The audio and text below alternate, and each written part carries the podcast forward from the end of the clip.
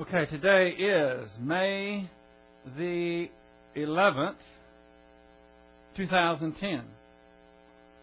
Tomorrow is going to be our first Wednesday night young people class.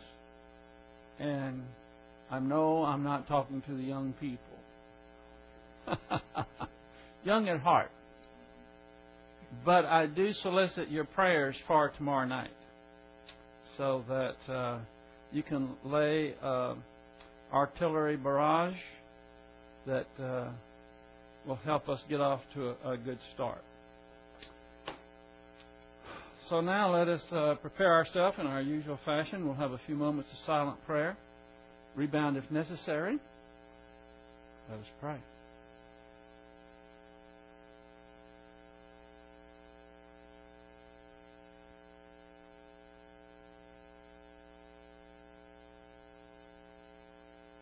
Heavenly Father, we thank you that you are ever faithful and your grace is always sufficient. It's so easy for us to forget these permanent things, be frightened, get distracted. But when we're here and we're concentrating on your word, we are grounded, stabilized, secure.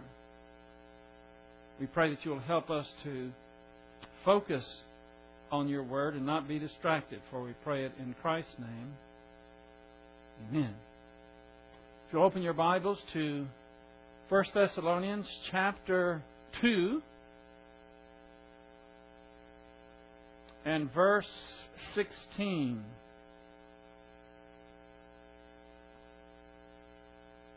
Actually, it's verse 16b.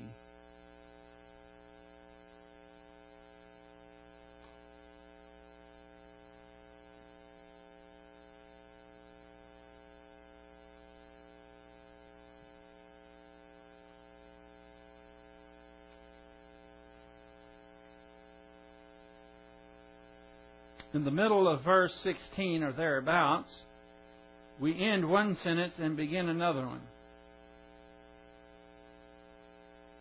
It's a fairly short one.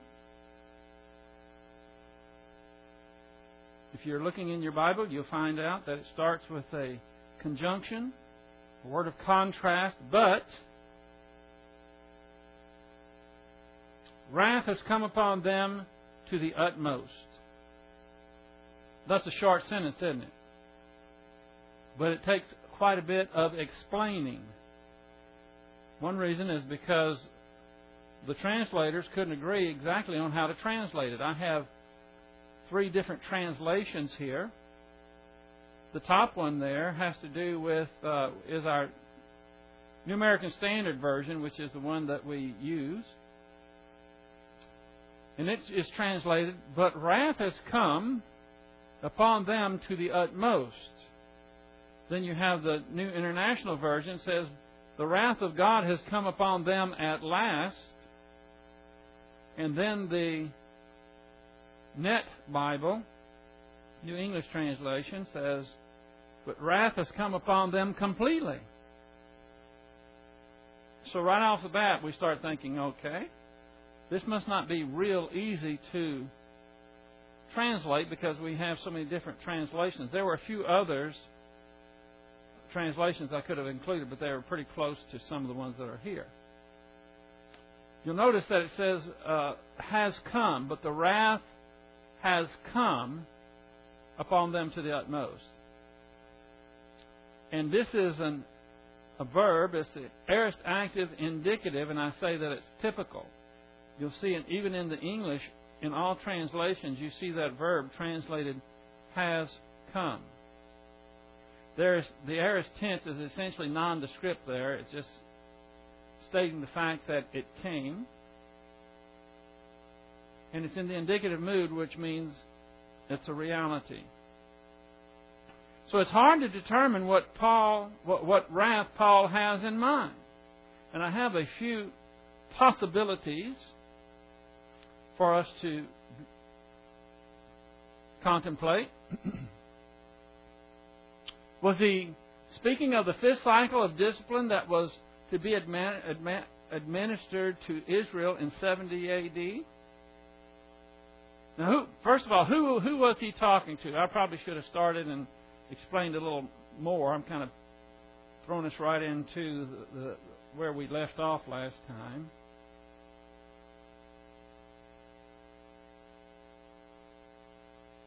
If you let's let's look at our Bibles. I, I should have done this, I guess, to start with, but I see now that it's important that we do it. Look in your Bibles, 1 Thessalonians chapter 2, verse 14. For you, brethren, became imitators of the churches of God in Christ Jesus that are in Judea, for you also endured the same sufferings at the hands of your own countrymen, even as they did from the Jews. So he's talking about these believers, his new converts, suffered at the hands of their countrymen, which were Gentiles, pagan Gentiles. So he's introducing the thought that there were those who were antagonistic to God and His Word and to new believers. And then in verse 15, he starts to describe these people who both killed the Lord Jesus and the prophets. See, that verse 15 is linked to the Jews, the last word in verse 14, and now it's carrying on that thought, talking about the Jews who killed both the Lord Jesus and the prophets and drove us out. They are not pleasing to God, but hostile to all men. What did I say? That's a, that's a figure of speech there called litotes. God was not only unhappy with them, I guess you could say he was mad as hell. He, that's the, it's just the opposite of just having a casual displeasure. And then he goes on, verse 16, talking about these same people hindering us from speaking to the Gentiles that they might be saved, with the result that they always fill up the measure of their sins. Now that's what we had prior to verse 16. And we actually ended last time talking about Daniel chapter 8, verse 20 through 25. And remember, it was talking about uh, filling up the, the, the wrath of God. In other words, God holds off on executing justice on people who are reprobates, those who have re- rejected Him and His Word. He always gives them a period of grace. And that, that negativity, that evil has to build up to a point to where when he does execute justice, no one can look and say, well, maybe he pulled the trigger a little too fast. That's the idea in filling up the measure of their fathers, which was uh, evil. Now, in verse, the new sentence in verse 16, but what has come upon them, but wrath has come upon them to the utmost. So you see who the them is now. That puts it more in context. So now we're focusing our attention as to what wrath. Paul had some kind of wrath in mind, so I posed the question because it could be several things. Was he speaking of the fifth cycle of discipline that was to be administered to Israel in 70 AD?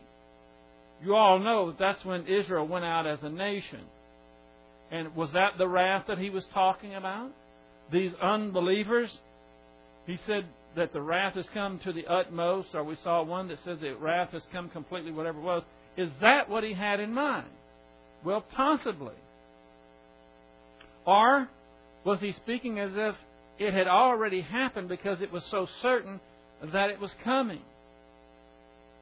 You see, sometimes the Bible does that. They'll speak of something in the future, and yet they'll talk as if it has already happened because that's uh, a historical present, sometimes they call it. Even though this is an aorist, it, they, they speak as if it's already happened, even though it's yet future, because it's so certain, it's as if it's already happened. Is that what he had in mind? Here's another question Was he referring to the wrath of God that abides on unbelievers? These were unbelievers. Is that what he was talking about? John 3:36 you should know this verse. He that believeth on the Son has eternal life. But he who does not believe, the wrath of God abideth on him. Is that the wrath that he was talking about here? Well, there's another possibility. Was he referring to the fact that time had run out on the Jews who had been temporarily set aside and a new dispensation of the church had begun? Is that what he was talking about? Certainly, the Jews have experienced wrath or has had for 2,000 years nearly before they became a nation again, 1948. Is that what he was talking about? That God had taken his chosen people and because of their stiff necked rebellion had set them aside and now the wrath was coming upon them? And it was going to remain on them for nearly 2,000 years? Is that what he had in mind? Or yet there's another scenario. Was he using uh, a consummative aorist, emphasizing the conclusion of something with the tribulation in mind? Could he have been referring to that? Because he's already been talking about uh, the wrath to come in uh, chapter 1. Remember that? Man, we went over the, that, that in detail. We were pointing to the context and all the evidence would show that he was talking about the tribulation that was in view there was the wrath to come. Is that what he's talking about there? There's a lot of questions there, isn't it? Well, which one is it? Or did he have all the above in mind? one more yet. Did he have all the above in mind? Well, if you can't say for certain, I can't either. I don't know which one of these he had in mind. Certainly there was some kind of wrath. Let's go back to the to the scripture again. But the wrath has come upon them to the utmost. Wrath of God has come upon them at last, but wrath has come upon them completely. Whichever translation you take, uh, we've given you the different scenarios of which type of wrath was coming. But we can know one thing for absolutely certain, even though we might not be able to pinpoint exactly what Paul had in mind with regards to that wrath. We know that God is just. And those who interfere with the gospel, those who peddle Satan's lies, are certainly going to be dealt with. They don't get by with it. God gives them grace, but there is a time where He acts. He does that on individuals, and He also does that collectively to nations. And so I don't know. I wish I could tell you. I can tell exactly which one it is and be able to specify why, but I can't. I don't know which one it is. Or whether he had some of the above scenarios in mind, or maybe in, a, in one sense he had them all in mind that litotes is important because when he says that God was not pleased with them, he's really saying that he was livid and that they're going to get their comeuppance in God's time and in God's way. That's essentially what I'm seeing from this. So, if you have any insight that you can say, oh, I know it's which one of the four or five scenarios this is talking about, then you can clue me in because I can't tell. But we can glean from this that God is just and His grace doesn't last forever. And those who defy Him are certainly going to pay a price.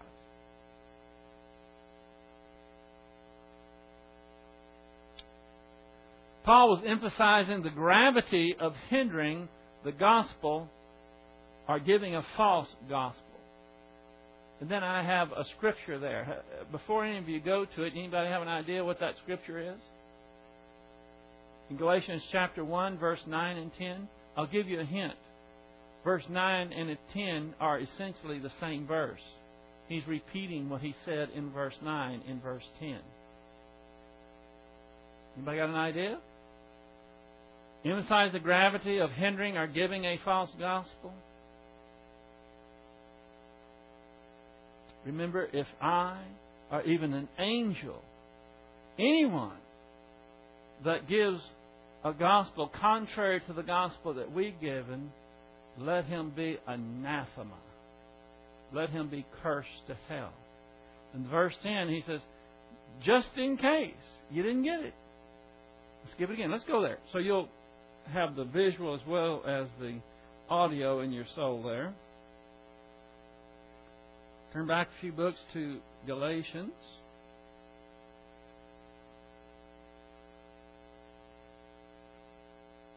You know that Galatians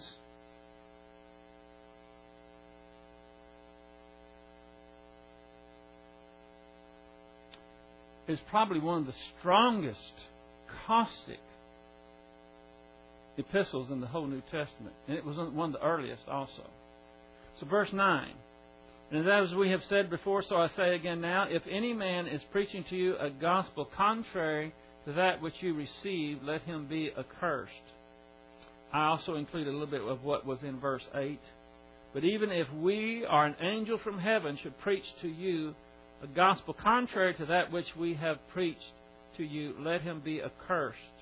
And as we said before, I say again, if any man preaches to you a gospel contrary to that which you receive, let him be accursed.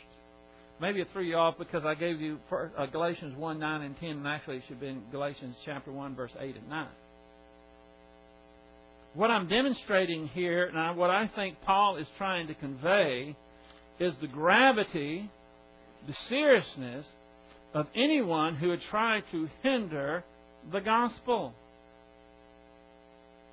The, the most strong condemnation in the entire Bible is reserved for that particular heinous sin. Are there people today that hinder the gospel? All over. The woods are loaded with false teachers, those who would lead you astray, those who are actually grace haters. So nothing, there's nothing new under the sun. Everything continues. And just as there were those who would lead people, new converts in Christ, uh, uh, astray, so there is now also. So now we go to verse 17. Seven, verse 17 is an, a, a verse in its own. We go by verses, remember. But we, brethren, see, we have this conjunction again. Uh, it's a contrast. He was talking about false teachers and those who would hinder the gospel. But now he's going to talk about himself and his companions, and he says, But we, talking about Paul, Silas, Timothy, Luke, but we, having been taken away for, uh, from you for a short while, in person, not in spirit, we're all the more eager with great desire to see your face. Paul is probably in this epistle is showing more emotion, more affection than nearly any other place. He loved the Thessalonian believers. He wasn't able to stay with them that long.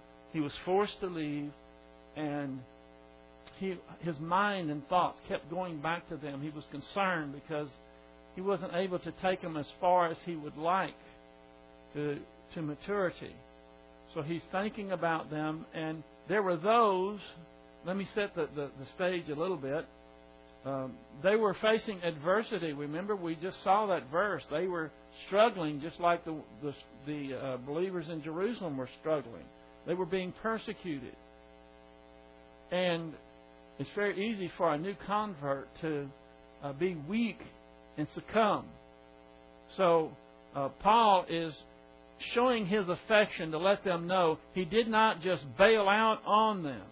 He would love to come back and see them face to face. There's nothing he would like more than to give them further training. And that's what he's trying to convey in these verses. So now Paul changed the subject. He turned their attention to how much he missed seeing them. He wanted to make sure that they knew that he hadn't abandoned them. Circumstances outside of his control prohibit them from returning. Remember what that was? It was the religious Jews that were trying to kill him. It was the Thessalonian believers themselves that urged him and his company to leave for fear that they might lose their lives. That was the conditions. So it says, having been taken away from you,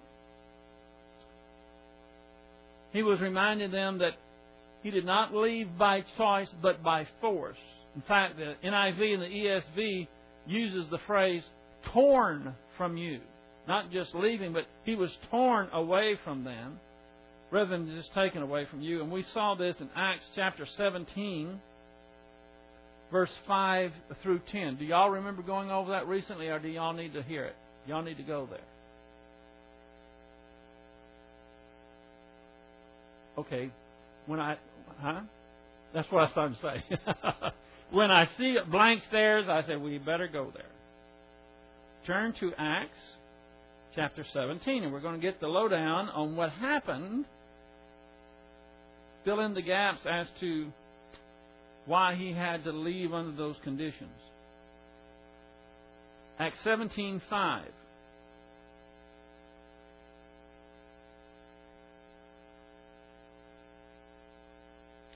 But the Jews becoming jealous. Can you understand why they were jealous? Before came in, before Paul came into town, they were only they were only game in town. Uh, there was no one else, and they had all of the um, the attention. Uh, they loved to walk through the streets with the little bells on their garments dangling, and the uh, people would um, they would acquiesce to them. They would they had uh, they were considered to be uh, dignitaries. Uh, they were looked up to. And now you have someone coming into town that's saying something altogether different. People are paying attention to them, and they're hacked. They don't like it. They don't get the attention that they used to. And besides, as far as these Jews are concerned, they're unbelievers. They think that they're uh, heretics, teaching things that aren't true. They've been they felt very secure. Well, we've been teaching what has been the standard text for 1500 years now we got these upstarts coming in town and upsetting everyone and saying things that just simply aren't so. Nobody's ever said these things before. And Paul couldn't go to the New Testament and say, well, look, look right here. You can see what it's all about. The New Testament hadn't been canonized yet, hadn't even been completed. So you can see there was a lot of animosity towards these upstarts. They weren't like the Bereans who Paul, I, I know Paul had to, when he went into these synagogues and he started teaching, and he went there first every time, and they started being upset with him. I bet you he said a hundred times or more, turn to the text. Turn to the scriptures. Let's see what the scriptures say.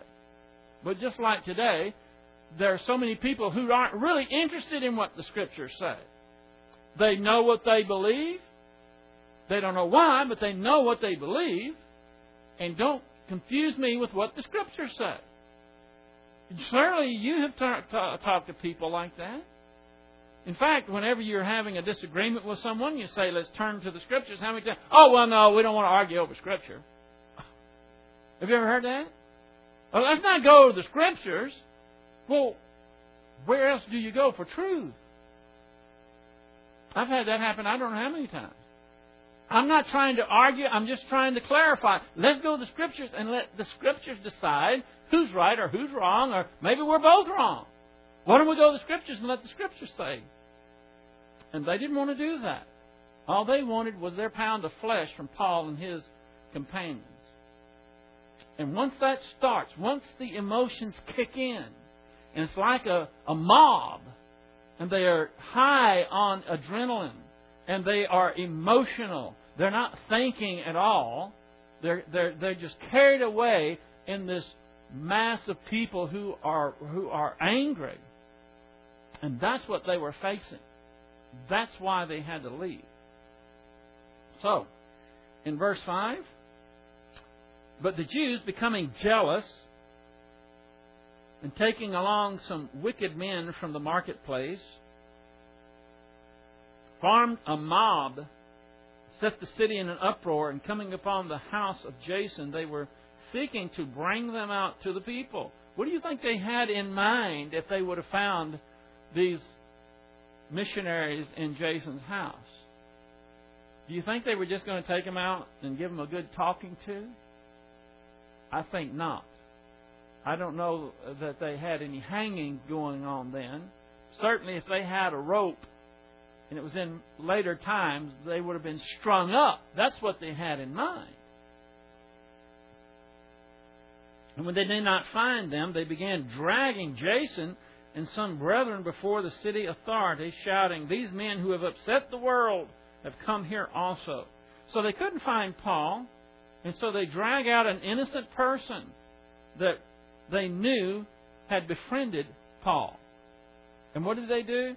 They got some evil men, wicked men from the marketplace. In other words, uh, they got guys who were probably gangsters. They got guys who loved violence, people who would lie for them to try to make their case.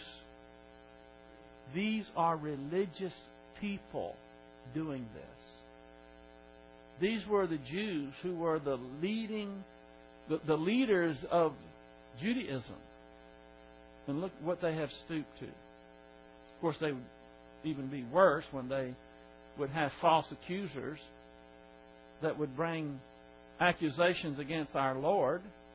They would mock him. They would actually, in court, all of them were illegal, would buffet him, beat him, hit him right in the face. These, this is done by religious people. That's why I don't like to wear the label of a religious person. Because Christianity is not a religion. That needs to be straightened out. You all, I think you all know how to do it.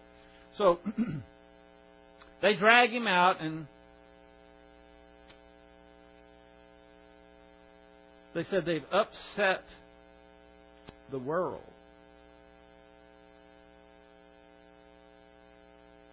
And Jason was welcomed, uh, and Jason has welcomed them. That this is an accusation. He had welcomed these guys that upset the world. And they all act contrary to the decrees of Caesar, saying that there is another king, Jesus. They stirred up the crowd and the, and the city authorities who heard these things. When they had received a pledge from Jason, Jason and the others, they released them. What did, what did Jason do that was a crime? Nothing. He helped some apostles. He befriended some apostles, and that was enough for him to be dragged into the court.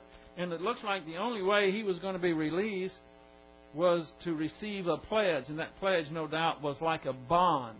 He had to pay so much money. And the brethren immediately sent Paul and Silas away by night to Berea and when they arrived, they went to the synagogues of the Jews. ah. They had to leave by night. Thessalonians believers were just trying to save their life. And so when we go back here now to 1 Thessalonians chapter 2 and verse 16, we're still in 16.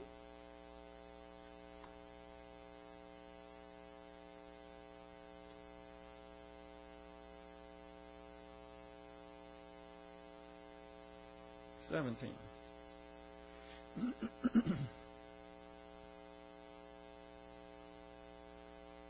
yeah, verse 17. Having been taken away from you, torn from you. Now you've got the facts. This is how uh, they had to leave town. At night, secretly. So, what they're saying is, let's look at verse 17. But we, brethren, having been taken away, torn away from you in the middle of the night,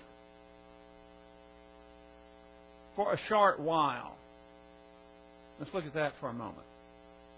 It's not clear whether Paul ever got to see his beloved flock again face to face. But it really didn't matter because he knew he would see them again in heaven, and that would be in a short time. Doesn't that speak to us also? Doesn't this give us comfort for loved ones that have died that have gone on to be with the Lord, or maybe loved ones that are getting really old, or maybe infirm. Maybe they have a disease, and you you just kind of know that the time might be short with them here on earth. It's a comfort to know that He said, "I'm only going to be away from you for a short while." And I looked, I wasn't able to find anything that was definitive that said that he ever saw him again. When he started missionary trip, it's I think it's in Acts 17.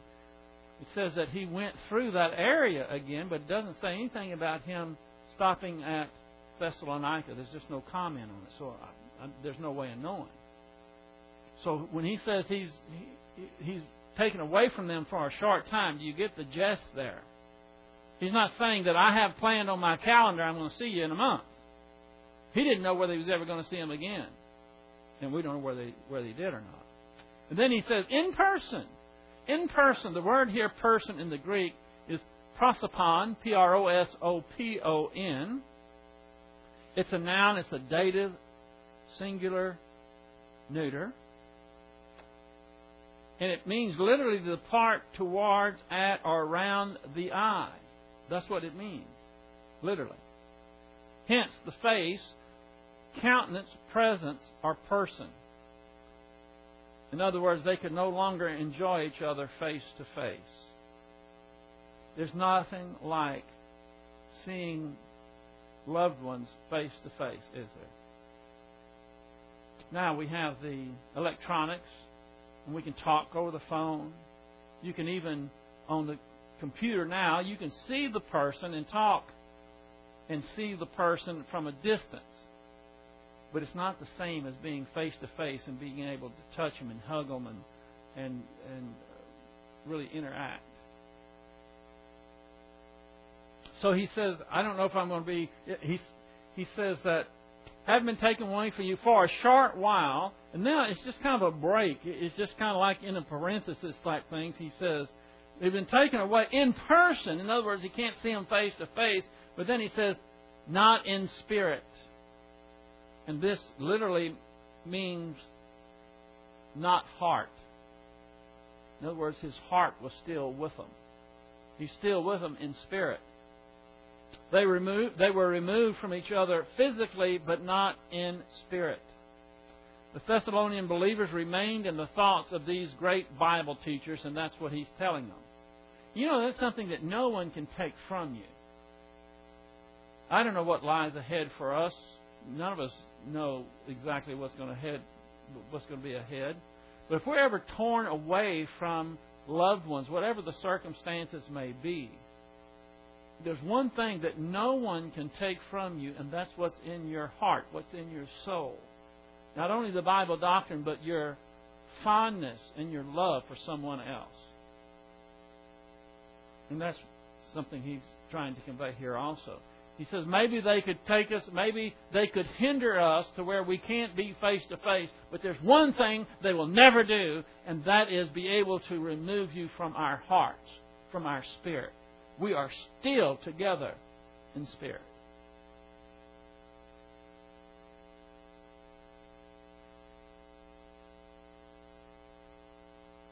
He says, We're all the more eager with great desire to see you to see your face.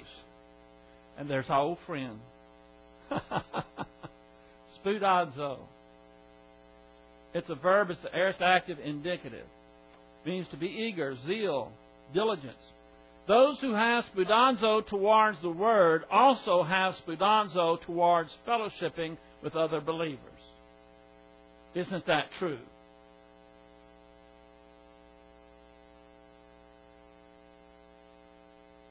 It's that esprit de corps. It's that bond that positive believers have to each other. And I'd rather fellowship. I'd rather be around and socialize with positive believers than anybody else in this world, period. And that includes family members that are negative. There's a very special bond between a pastor and his congregation.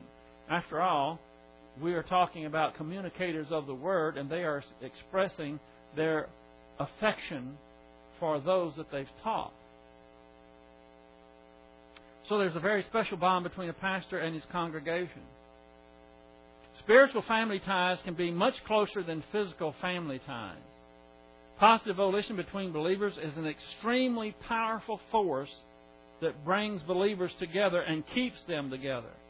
Maybe not in person, but certainly in spirit. Now, I'm going to talk to somebody that's not here tonight. I'm going to talk to people that I very rarely do and address them personally, to the ones that I've never met, to the ones that hear this over the internet. Some of them I've never seen. Some of them I see every once in a great while. And I just want to let them know that my love for them is the same as it is for the, those that I see. And I might not be with them face to face on this earth, but I'm certainly going to be face to face with them in heaven. And that uh, what draws me to them and that affection that I have towards them is the same affection that I have towards you, that I can see, that I have the privilege and of being face to face with. But for those that are listening to this on a CD, or those who may be seeing this on a DVD, you can see my face, and sorry about that, but I can't see yours. But one day I'm going to see you face to face. And what a day that's going to be. So the the affection that a a pastor has for his congregation goes not only for those that he sees face to face, but also those faithful ones that are learning and growing from his ministry. And they are a great blessing. So I just thought I would include that. 1 Thessalonians chapter 2 verse 18. For we wanted to come to you, I, Paul, more than once, and yet Satan thwarted us I like that word thwarted. Of, what's that cat, uh, Sylvester? thwarted. you kind of have to play Sylvester to say that one. Thwarted. Didn't we see a cartoon of him Friday? Night the movies we saw Sylvester. Was pretty neat. Satan loves to see believers discouraged, depressed, lonely, and downhearted. He knew if Paul was able to see his beloved face, uh, flock face to face, uh, they would be an encouragement and be full of joy and thanksgiving, and that is what he did not want. And Satan does have a measure of power and freedom in this phase of the angelic conflict. The Bible says that he is the ruler of this world, and God gives him a certain amount of latitude. There's certain things he can do and certain things he can't do. Remember when he was talking to Satan about Job? He said, Job, you can do this, you can do that, you can do all these things, but you cannot take his life. So there's boundaries that are set. When the angels procreated with the daughters of men, the Bana Ha Elohim. This is referring to angels. They stepped outside the rules of engagement in this conflict, and God severely punished them for it. Those who were responsible still cool their heels in a dark place called Tartarus. And they will remain there until God is ready to dispense with their ultimate conviction which will be tossed into the lake of fire. So Satan does have power. And he had the power to uh, bring about circumstances where Paul was not able to see them face to face. Can you imagine what, what joy they would have to see each other, embrace one another, talk about old times and what thing, what, what's been going on. Uh, It'd be a great encouragement and joy for them, and that's not what Satan wants. And God allowed him to do that, but Paul had the intestinal or in, in, the, the strength inside, the doctrine in his soul was going to carry him. That's why he said, You're still in my soul. He can't take that away.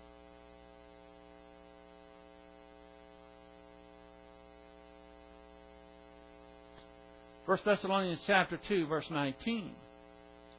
Oh, this is this is a beautiful verse. I'll tell you what, this this this brings what he's saying and is elevating his affection to them to a crescendo. He is about to talk He's going to express the ultimate now. He says, For who is our hope, our joy, our crown of exaltation? Is it not even you in the presence of our Lord Jesus at his coming? Uh, let's look at this. This is beautiful. First of all, he says, For who is our hope? Here, Paul gives them the highest expression of his love. What does hope have to do with? Hope has to do with confidence about something in the future. In other words, they were an integral part of Paul's personal sense of destiny. Can you give someone a higher compliment than that? He's saying, he's saying, you, you are our hope, our confidence. You're, he's saying, you Thessalonians believers that I didn't get to stay very long with, that I really miss, and I agonize, I'd love to see you face to face. You are part of my personal sense of destiny. I anticipate seeing you in eternity. That means what? They are very important to Paul. Anytime someone is part of your personal sense of destiny, it is a sign of great honor and importance. Then he says, our joy. For who is our hope? Our joy. Hope has to do some, with something in the future, but joy refers to something in the present as well as in the future. The joy that comes from giving the gospel to someone who accepts it is the one of, is one of the greatest joys, joys you'll ever experience. There's also joy of fellowshipping with them in time, and then the ultimate of fellowshipping with them in glory. If you've never experienced the joy of giving the gospel to someone and seeing them accept it and recognize for the first time ever what life is about and that they possess eternal life because of God's grace, and you had the honor and privilege of giving, that, giving them that information, it's a joy you can't even hardly express. I was talking to someone this very Sunday, this last Sunday, and they were they were explaining to me about witnessing to someone and what a treasure it was and how uh, what an honor it was, and the joy that comes from doing that. That's what he's talking about. They were his joy. People think of joy of getting a new car, a new home, a new job, whatever trinket that is going to uh, keep their attention for a little while, and they think that brings joy. No, that's not joy. That's cotton candy. It rots your teeth. Real joy are the things that are invisible and last forever. And that's the joy that he's talking about. And they were it. Now look, he goes on. He says, our crown of exaltation. He says, You are our hope, our joy, our crown of exaltation. He's put it in the, in the, in the context of a sentence, but he's essentially telling them that's what they are. Now, you have the crown here, which is Stephanos, S T E P H A N O S. It's a noun, non, uh, nominative, singular masculine. Not used of kingly crown, of the kingly crown, but of the crown of victory in games of civic worth, military valor, nuptial joy, festival gladness, woven of oak, ivy, or myrtle, olive leaves, or flowers, used as a wreath or garland. I got that from Spiros Zodhiates, complete word study dictionary. So it's it's like what you've seen in the games of the. Uh, I don't think they they weren't called Olympic Games. They were called, some of them were called the Isthmus Games. And they would have this wreath that would go on their head. And it was for victory, it was a reward. Now get this. He's saying they were his crown, his reward. Can you, can you give someone a higher honor than saying, You are our hope, you are our joy, you are our crown of exaltation? This is the highest when it comes to showing affection.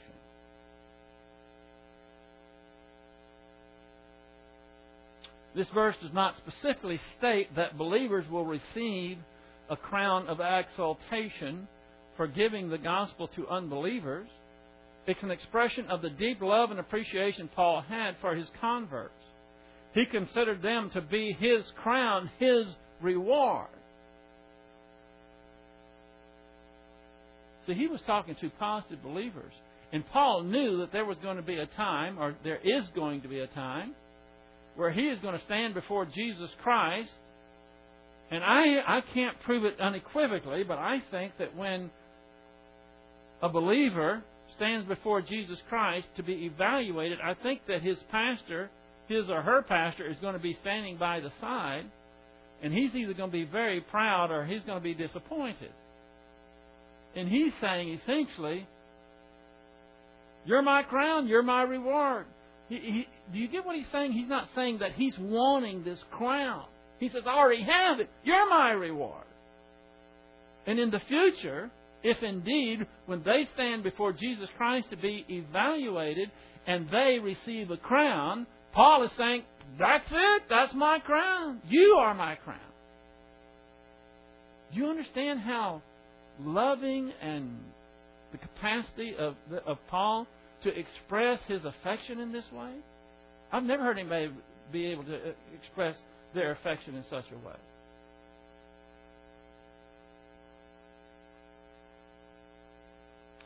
He says, Is it not even you in the presence of our Lord Jesus at his coming?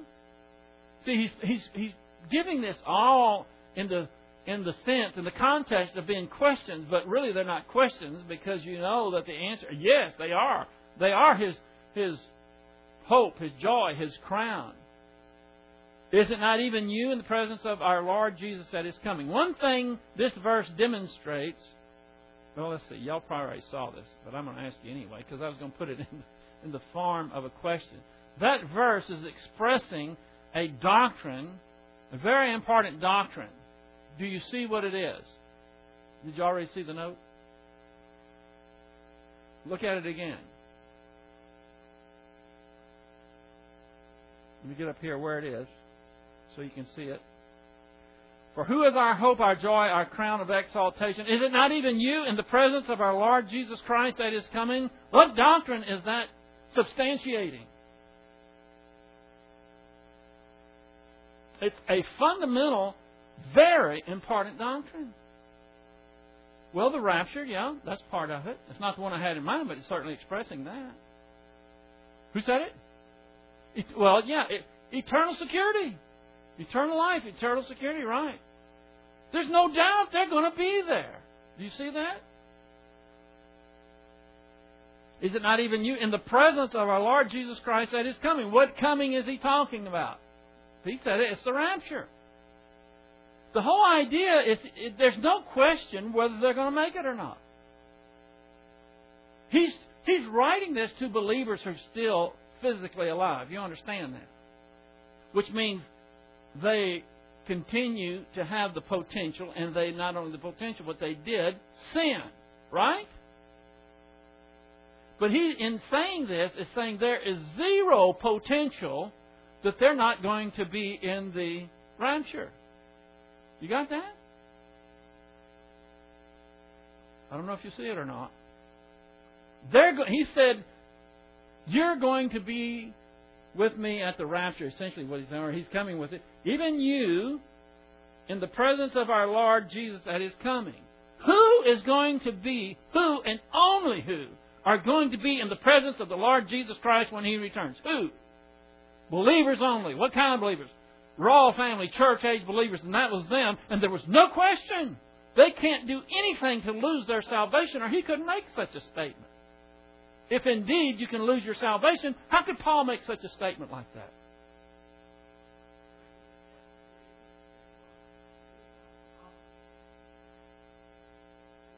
Yeah? Well, well, the word is elpis. And I probably, you know, I've said this a hundred times to y'all about hope is not like hope you win the lottery. No, it's absolute confidence. And he's confident here. Now, all these are put in question form, but it's just the way that he's writing it. There's no question about any of it. They are going to be there in the presence of Jesus Christ when he returns, which means they have to have what? Eternal security. What if one of them fornicated? What if One of them committed adultery? One of them committed murder? Whatever happened, it doesn't matter. How do I have this written up here?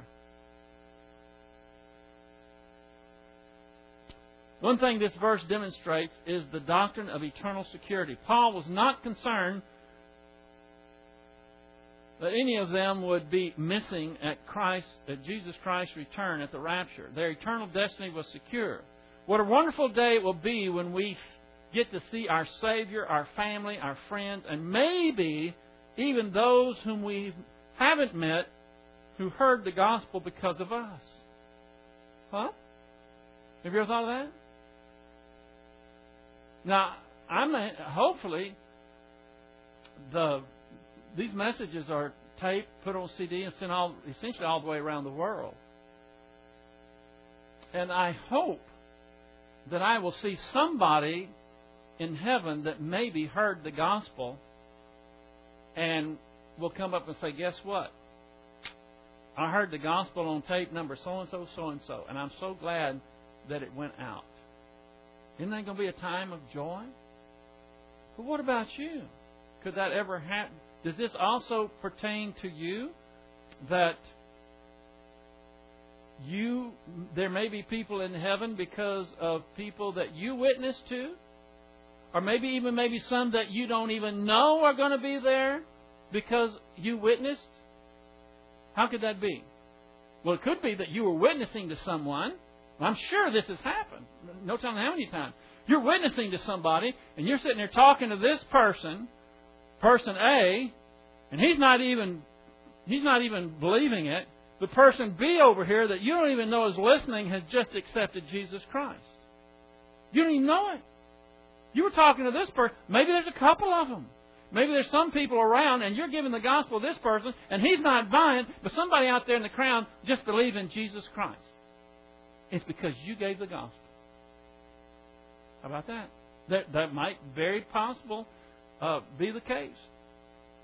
And it's going to be wonderful to meet those people when Jesus Christ returns. You can't look them up, but I've got a very strong suspicion they're going to be looking you up. There's another way, too. When you give to this ministry, a portion of this ministry goes to supporting missionaries abroad. And that too is a way that you may meet someone and they might come to you and say, We sure thank you for contributing to Country Bible Church, who supports missionaries and churches abroad. And I heard the gospel there, and it wouldn't have happened if you hadn't been supporting. Very possible. You think the gospel isn't important? Well, that ends the chapter, and we're out of time, nearly. I'm not going to start a new chapter when we only have five minutes left. Isn't it great how Paul expressed himself? You know, Paul was a hard nosed cookie. He had thick skin. He went through it all.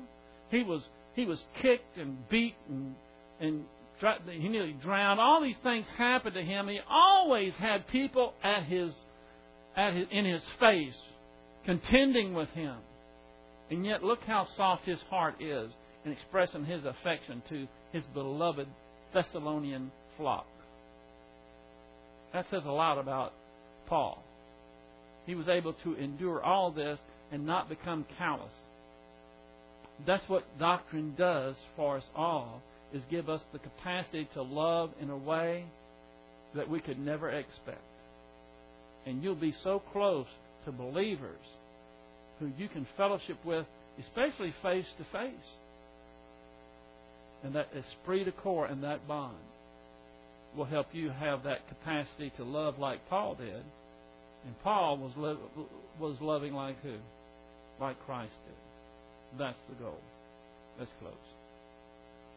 Heavenly Father, thank you for this time you've given us to fellowship in your word.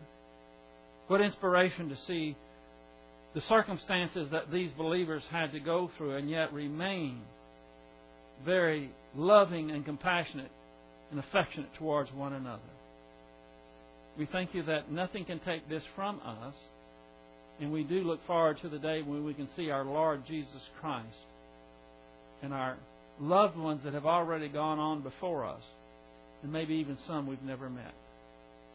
We thank you for this great opportunity that we still have before us and pray that you will challenge us to keep our priorities straight and take advantage of every opportunity that we have to give people the truth.